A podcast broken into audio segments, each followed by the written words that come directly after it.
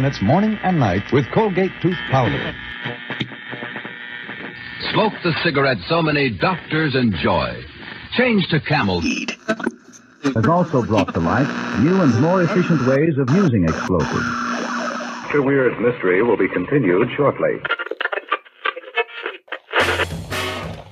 The Independent Broadcasting System presents Random Thursdays Radio Theater. From the Stay Put Hair Tonic Studio soundstage, high atop New York City's Theater District, two blocks south of Times Square, we bring you another episode of Random Thursdays Radio Theater. Sponsored by Stay Put Hair Tonic. Use Stay Put Hair Tonic and tell your hair to stay put. I'm your announcer, Loudon Caulfield. And now, ladies and gentlemen, your host, America's most polite house guest, Peter Carozzo.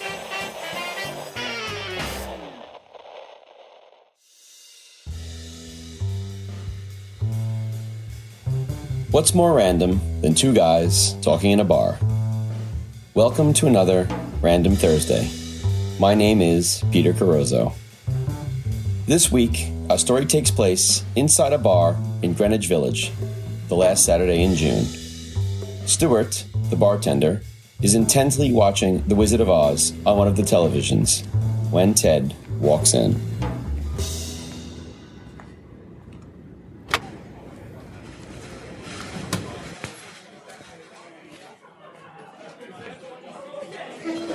Stuart. Stuart.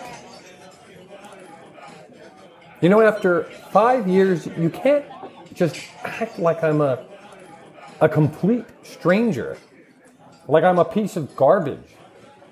I can accept if you don't want to see me anymore, but I can't accept this this treatment. This isn't how civilized people behave. Frankly, I think I'm entitled to an explanation. And, well, I'm not leaving until I get one. A martini. Maybe. I'd say that's the only thing you're entitled to.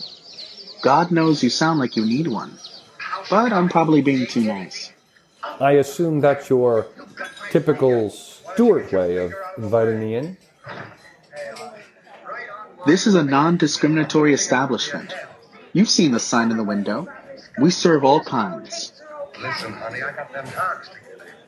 Now look at Dorothy, you ain't using your head. You mind if I sit? You didn't have any You can drink it standing or sitting.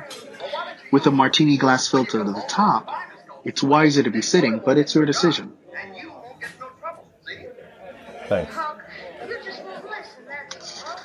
Vodka martini, three olives. Thank you. Don't get too excited, Ted. This drink signifies the end of our relationship. Well, at least you're talking to me again. That's something.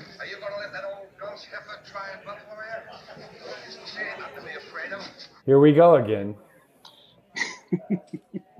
Is there a problem? It's just, it's just, how many times can one person watch The Wizard of Oz? It's a curse. If I see it on while changing channels, I have to watch the entire movie till the end. I have OCD. Obsessive compulsive disorder. I've seen you throw people out of this place for saying something that corny. Mm, you haven't missed your favorite part yet. When the scarecrow tells Dorothy that some people go both ways. Okay, that's enough. I, I can't watch this again. Change the channel. I can't. I saw it, and now I'm stuck.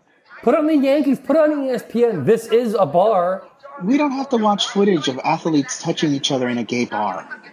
There are no repressed homoeroticism here. We got the real thing. You'd find repressed homoeroticism in any one of those Toy Story movies. Well, the thing's name is Woody. But I'll leave that one on the ground. I'm surprised. I expected further explanation. And don't bring up that old tired chestnut about Bert and Ernie. If you look at their wardrobe and their home decor, You know that they're straight. Oh, I know Muppet orientation is a very sensitive topic for you. What I find ironic about men's obsession with sports is that's where they go to prove that they're masculine. And yet, it's the most sexually repressed environment in the world. You know, homosexuality isn't everywhere. It doesn't have to permeate sports. I never saw Yogi Berra and Mickey Mantle making out with each other. Think about it. All those celebrations, pouring champagne over each other, the group showers, athletic men running around in towels, sharing hotel rooms. I'm sure at some point Yogi and Mickey hooked up. It's baseball. Stop trying to find the latent homosexuality in it. It'll come out eventually. This is almost as annoying as your insistence that Casablanca has a pro gay ending. Ted, we've been over this. You agree that Rick gives Ilsa up a little too quickly, and he and Captain Renard are very enthusiastic about enlisting in the army and getting shot by Nazis? That beautiful friendship, they're walking off into the fog, is a cover for what's really gonna be happening. Then why has no one in the history of film ever said this? The movie came out during World War II. If anyone even remotely suspected anything pro gay about it, they would have put the writers up in a gay internment camp in Arizona. Just change the channel to something else. Why do you hate The Wizard of Oz? I don't hate it. I, I just don't like it enough to watch it every week. I never understood why it inspires you. It's like the Notre Dame fight song for gay men. I guess we all relate to Dorothy. We hope our world will go from black and white to color. And then when that happens, we'll find the perfect pair of shoes and meet a gay lion. Growl.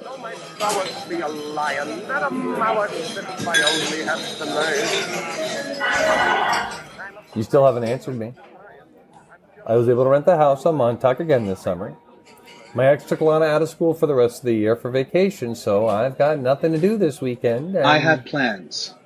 You know that. I have the same plans this Sunday that I have every year the last Sunday in June. I know, but I was hoping you could skip it this year. Absolutely not. I've got to march. Are you part of the Thousand Man Dorothy March again this year? Don't mock it. The Dorothy's march in the village Halloween parade. You know that. Aren't there alternate Dorothys, like in a jury? What if one of the Dorothys is hung over? There's no backup? Actually, I'm marching with the village bartenders and the heroes of Stonewall. You haven't missed the parade in 20 years. Can you miss it? I already told you on the phone. I told you in person. By text, by email, and after two weeks of me refusing to see you, you think you get the message. Anyway, I know the real reason why you want me to miss it. You make it sound like I'm covering up a crime. You're afraid because this year you can't stand on the sidelines watching us quizzically like a homo apologist while you're standing there incognito. The man in the gay flannel suit. I forgot about the parade and I made plans for the weekend. You didn't forget. That LGBT group that you've been representing asked you to march with them, and it kind of forced you to make a decision about who you are. Or at least letting other people know about it. They honored me by asking me to march. I'm not a member, I'm legal counsel. I declined after I told them I was honored and humbled and. And lied and said you're not gay. It's no one's business what I am. But you try so hard to hide it. Why? Why are you always bringing up your ex-wife and your daughter? My daughter is the most important person in my life. So I talk about her a lot. Well, you can't say your ex-wife is that important. Unless she's your beard. What I'd like to know is why you must always, always talk about being gay. Because for me, pride is 365 days a year. And I'm the Grand Master. Well, that's you. It's not me. I know what I am. I'm gay. You think. Ted, you're 38. I think. Don't you think it's about time you figured this out? I mean, who you like to have sex with is kind of an important thing to establish. All right, then I guess I'm bisexual. I'll get a T-shirt made up if it'll make you happy. I'll go down the street the place. What's it called? Uh, dot your I's and cross your T's. Yeah, I'll go in there and I'll say, "Can I get a T-shirt?" And it's going to say, "Ted's a bisexual." The real answer is you like hiding in the straight world with your hetero camouflage. The ex-wife, the house in Syosset, while the with a white picket fence, the two kids, the khaki pleated pants, the Toyota Prius with a jazz playing. Stuart, you sound ridiculous. When you talk about the straight world, it's like you're from a foreign country and everything you've learned about straight people is from a 1940s propaganda film about heterosexuals. Oh, it sucks. It sucks to be stereotyped. I wonder what that must feel like. I don't pretend to be anything that I'm not, but I'm not out there flamboyantly advertising what I am. No. It's like you have this uber straight personality with this gay alias. Like during the day, you're the straight Clark Kent, and at night, you're this gay Superman. In what realm is Superman gay? His outfit's pretty gay. Superman didn't only come out at night. I don't care. Finish your drink and get out. You can come back when you have the courage to stand up for what you believe in and march in the parade. I do a lot more than wear a ridiculous costume and march. How many of the thousand Dorothys have argued before the New York Court of Appeals for gay rights? That's why you all have the rights that you have today. Are you kidding me? You think a bunch of straight lawyers in thousand dollar suits got us to this point? So gays and lesbians getting kicked in the teeth by a society and standing up for their rights, all of that was just window dressing to you. I take those cases for pennies on the dollar when most lawyers wouldn't even touch them. For you and the other Stuarts out there. Well, it's not enough. Not until you admit to yourself and the world who you are. Until then, nothing you do, even arguing all the way to the Supreme Court, none of it means a damn thing to me. What the hell happened to you? What changed?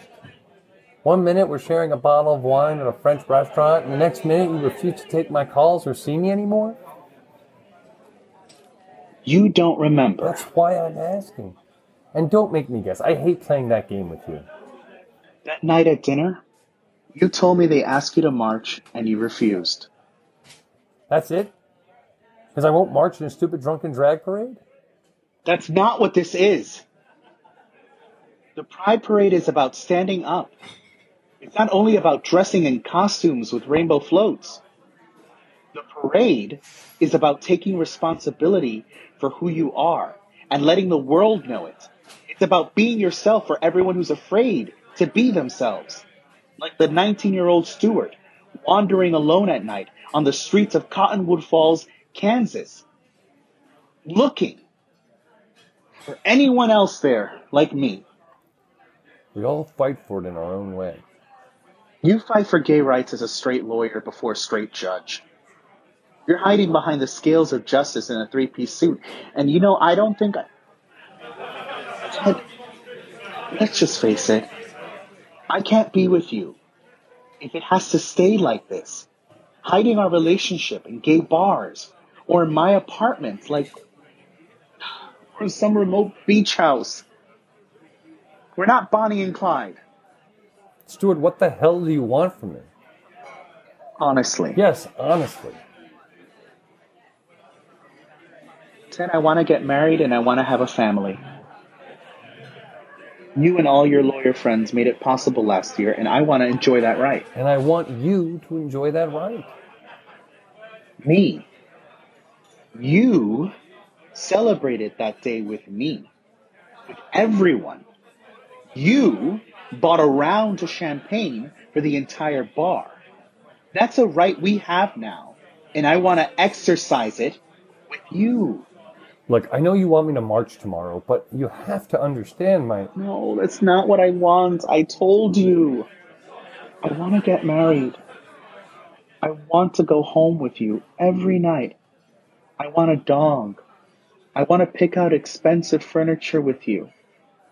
I want to argue with you over how to load the dishwasher. Fortunately, that's not possible. You filed a brief in support of the decision. You helped make it possible. It's constitutionally possible because of the Equal Protection Clause. You said it was a great victory last year. Yeah, a great victory for the Constitution and for. Kid, I care about our life together. I don't care about the Constitution or the 13th Amendment or the. You mean the 14th Amendment? Equal protection. The 13th Amendment abolished slavery. It has nothing to do. I know what the hell the 13th Amendment did. We've been together for five years. Don't you think I'm listening when you're droning on about the Constitution? I wouldn't say that I drone on. You may understand the underlining constitutional underpinnings of whatever the hell it is, but you never live it. You hide it from the world. Because I have to. I can't do that. I don't have that choice. But in a lot of ways, I that makes it better because I, I get to fight for it every day as overwhelming as it gets. I wouldn't have it any other way. Especially now because for the first time in my life, I know we're gonna win. You are always so confident. What makes you so sure we are going to win? You, you jackass. You made me sure. You don't get it. Even after all the changes, the world is still mostly the same. Since you moved to New York, you have no clue. The closest you get to Middle America is when you accidentally take the wrong subway line and end up in Queens. You fed my brain with these dreams of equal rights and how someday gay people would have the same rights as straight people. You even all but said that the right to marry changed everything for us. That must have been the night you made me one too many vodka martinis. Ted, the way that you talked, I know you used to believe it too. You inspired me to think that eventually I'd be treated the same way as everyone else. That I. That's why I fell in love with you. That Ted was someone I believed in. You had this fire and eloquence. I thought you could lead the fight for equal rights for us, armed with your red Waterman pen and the Constitution. Yeah. A few martinis and I feel like I can do anything. Like single handedly, I could take on all the injustice in the world. It always seemed like you could. But I just wake up the next morning with a hangover. And I realize I'm really just me. Ted. Stuart, I can't live the life you want me to live. How do I explain to my family, my firm, how do I explain to a 10 year old that daddy married a man? I just don't have the courage to face up to everyone and say, this is who I am. Stop worrying about what everyone else thinks. And maybe you can still be Ted. March with me tomorrow. No. I. I'm. I'm just better at fighting other people's battles. Well, all I ever wanted from you was a home. But I guess that's not going to happen. Hmm. No. Well, that's too bad.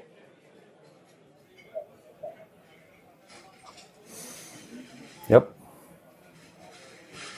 It's too bad. You're done with your drink. You might as well go. Yep. I might as well.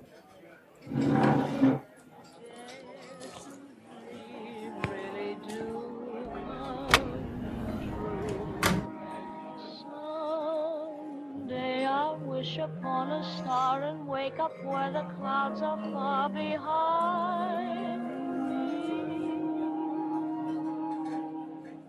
Where troubles melt like lemon drops away above the chimney tops. That's where me.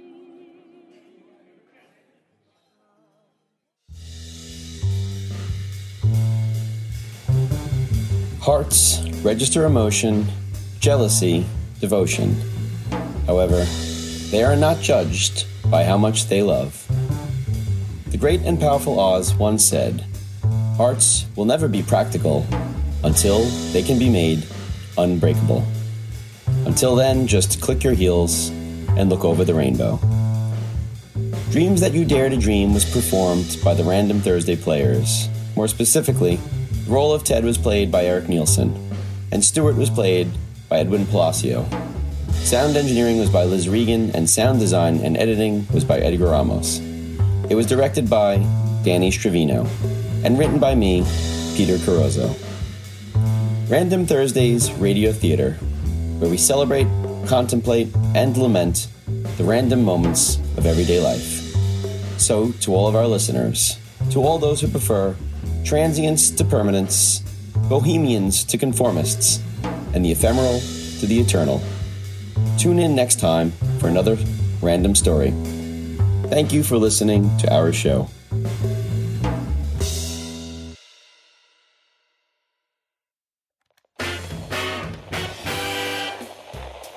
Tonight's radio play was episode 7 in our series entitled Dreams That You Dare to Dream. Random Thursdays Radio Theater was brought to you by Stay Put Hair Tonic. Tell your hair to stay put. Look out for another episode on this station or one of our local affiliates at some undetermined Random Thursday in the future. I am Loudon Caulfield. And now, stay tuned for another episode of The Lone Ranger and his faithful companion, Tonto. This is the Independent Broadcasting System.